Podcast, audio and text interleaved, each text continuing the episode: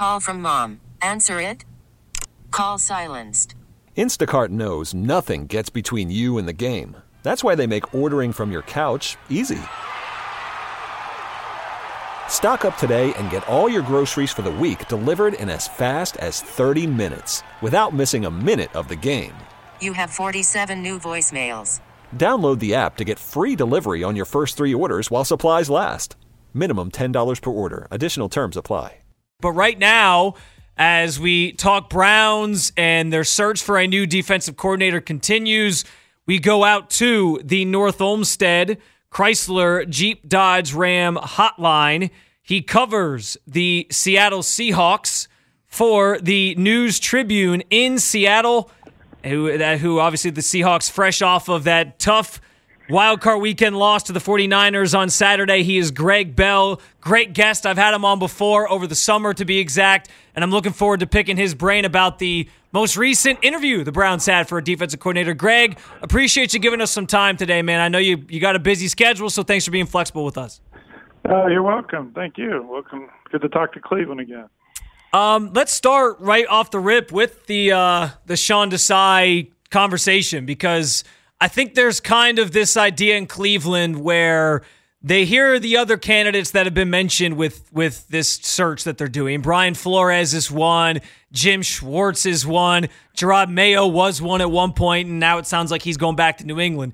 But they hear Sean Desai, and Albert Breer was actually on one of our shows last week and mentioned that he's a guy that Kevin Stefanski's familiar with. They've coached together. And I think that kind of scares people here in Cleveland, because when they think, oh, he's a friend of Kevin Stefanski, he's just going to be like a yes man. He's not going to be the guy who comes in and kind of changes things and does things his way. And I think that doesn't sit well with people in Cleveland right now.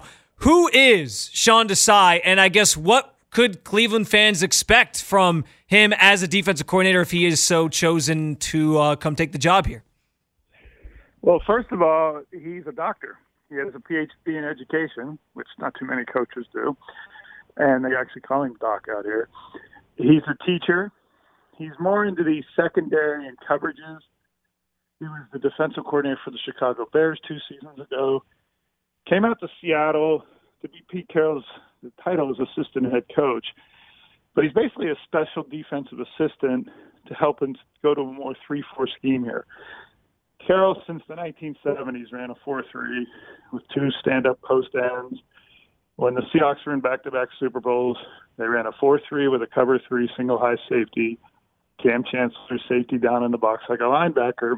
This year he wanted to do – Carroll changes defense to more of a 3-4 scheme with faster outside players, not true post-defensive ends like a Jadeveon Clowney type, but outside linebackers who were your defensive ends. And he brought Sean Desai in to change secondary. Instead of cover-3 – cover 9, cover 1, zero blitzes, and different looks and confusing quarterbacks. It's the Vic Fangio system. And the reason that they brought Desai in particular is that Desai and Clint Hurtt, the new defensive coordinator in Seattle that got promoted from defensive line coach to replace Ken Norton Jr. for this year, they worked together in Chicago. And so Desai's responsibility has been the middle of Seattle's pass defense. The linebackers, the nickel, and the safeties. And they brought Carl Scott from the Minnesota Vikings to be more of the cornerback secondary coach. But Desai has had multiple roles, but not the overseer of the defense. Clint Hurtt is the true defensive coordinator. So Desai's been something of a co-defensive coordinator special assistant, which is why I could see, I haven't talked to him specifically about this opportunity in Cleveland, but I could see the attractiveness of being able to run his own defense again. Greg, what's going on, man? Erdo Pearl here. We've never talked before. Hi. So thanks for joining us, man. Definitely appreciate that when Spencer said he can get you on. You talked about him helping Pete Carroll switch this thing over to a 3-4 scheme. Now, traditionally here in Cleveland, we've had a 4-man front for a couple years now, especially under Stefanski. When you look at the Cleveland Browns defensive personnel and you talk about Desai switching, helping switch that scheme over to a 3-4, will that be an easy transition if that was the route he was to go here in Cleveland? Well, the scheme would probably be a hybrid if they brought in Desai, and they would use some outside linebacker to rush ends, I would assume.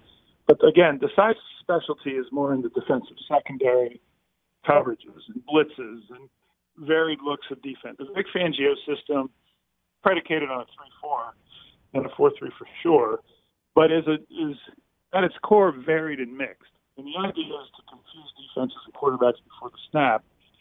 And so Desai came in and changed their coverages. And if he came to Cleveland, I would assume that that would be the attraction for the Browns, to get a more varied, versatile defense that confuses offenses.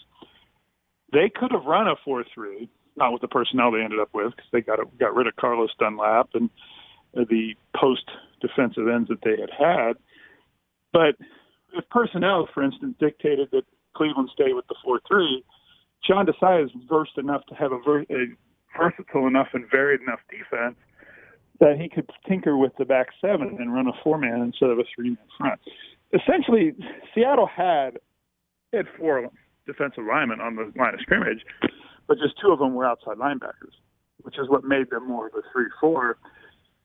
So scheme-wise, Desai is defense. The beauty of it, Vic Fangio's system, is to be adaptable while being different and changing on every single snap. So I don't know that fans or media should get all wrapped around, wow, he's a 3-4 guy who wouldn't work in Cleveland or anywhere else that runs a 4-3. I mean, you're talking to a coach, Pete Carroll, 71 years old, who ran a 4-3 from 1973 until this spring, and they hired Sean Desai.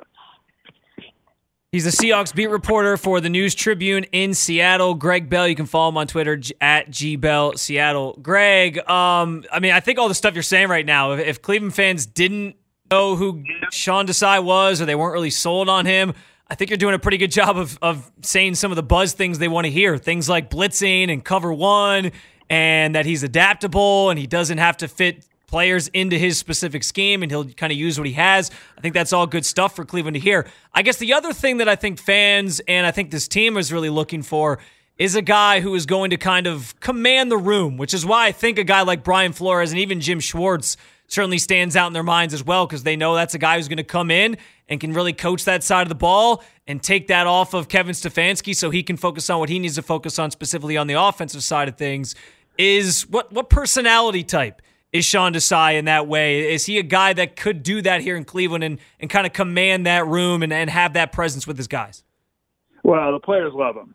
And like I said from the start, he's a teacher. And the players talk about what a unique sense of football he has on how he sees offenses and receivers and tendencies of receivers and the coaching of trends and plays in game and looks and formation, all of that. The way he articulates that, and again, he has a PhD in education, a doctorate in teaching. So he has a very cerebral, analytical mind that the players really were refreshed by. The Seattle secondary veteran players, Quandre Diggs, for instance, a three-time Pro Bowl safety now, been in the league 8 or 9 years, said he's amazed at how the communicative and teaching aspect of Sean Desai's coaching.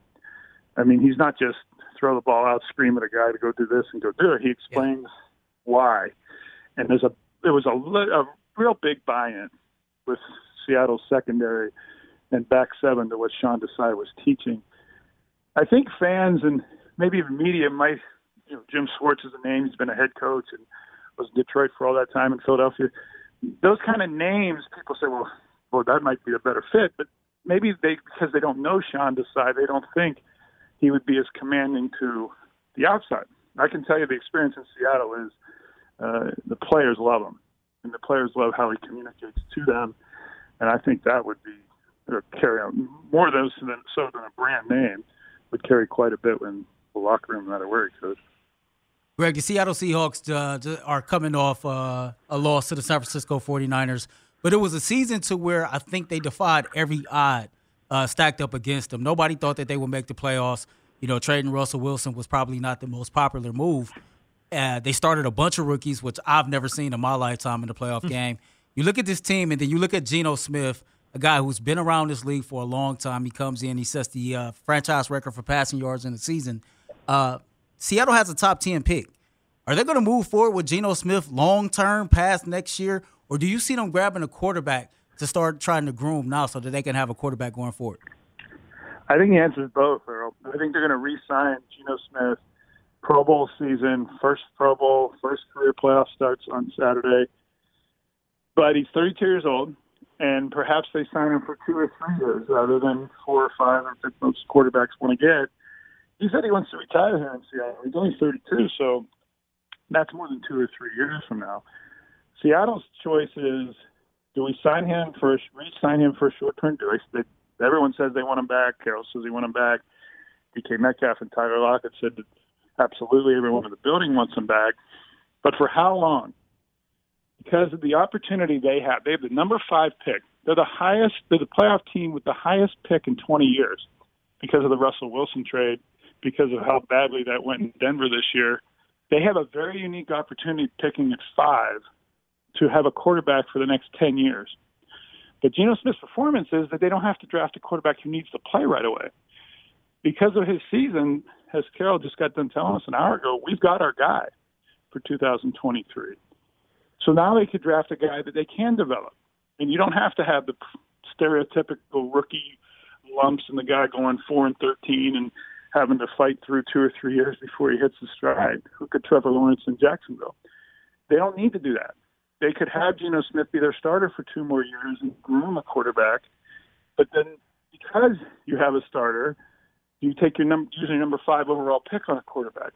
Perhaps not. They have 4 picks in the first 52. They're going to get calls from all over the league more than they ever have because they've never picked this high under Carroll and Schneider for drafts for teams like Carolina and others that want to move up to get a quarterback.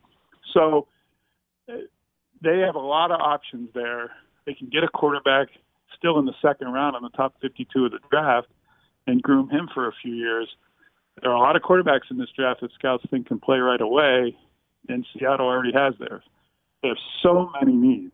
Offensive line, stopping the run, linebackers, interior line, offensive linemen, center guard, that they can do a lot of things with those 4 picks in the first 52. I think one of them is going to end up being a quarterback, but to your point, a quarterback that doesn't have to play right away because they want to bring Geno Smith back. He's Gregg Bell, covers the Seahawks for the News Tribune in Seattle. Gregg, I appreciate you being able to give us some time and being flexible with your schedule. Like I said, I know you probably have some post-mortem, postseason stuff going on, media responsibilities. So I'm grateful we made this work. I am so thankful for your time. I know you guys are on the schedule next year, so maybe we'll be talking again in fall 2023 here in a few months. Anytime, especially I got family in Lorain County. My wife's from Valeria. That's right. A lot of time in Cleveland. So, always happy to talk to you guys. Awesome. Appreciate you, Gregg. Take care. Thanks. Gregg Bell, again, Seahawks beat reporter for the News Tribune.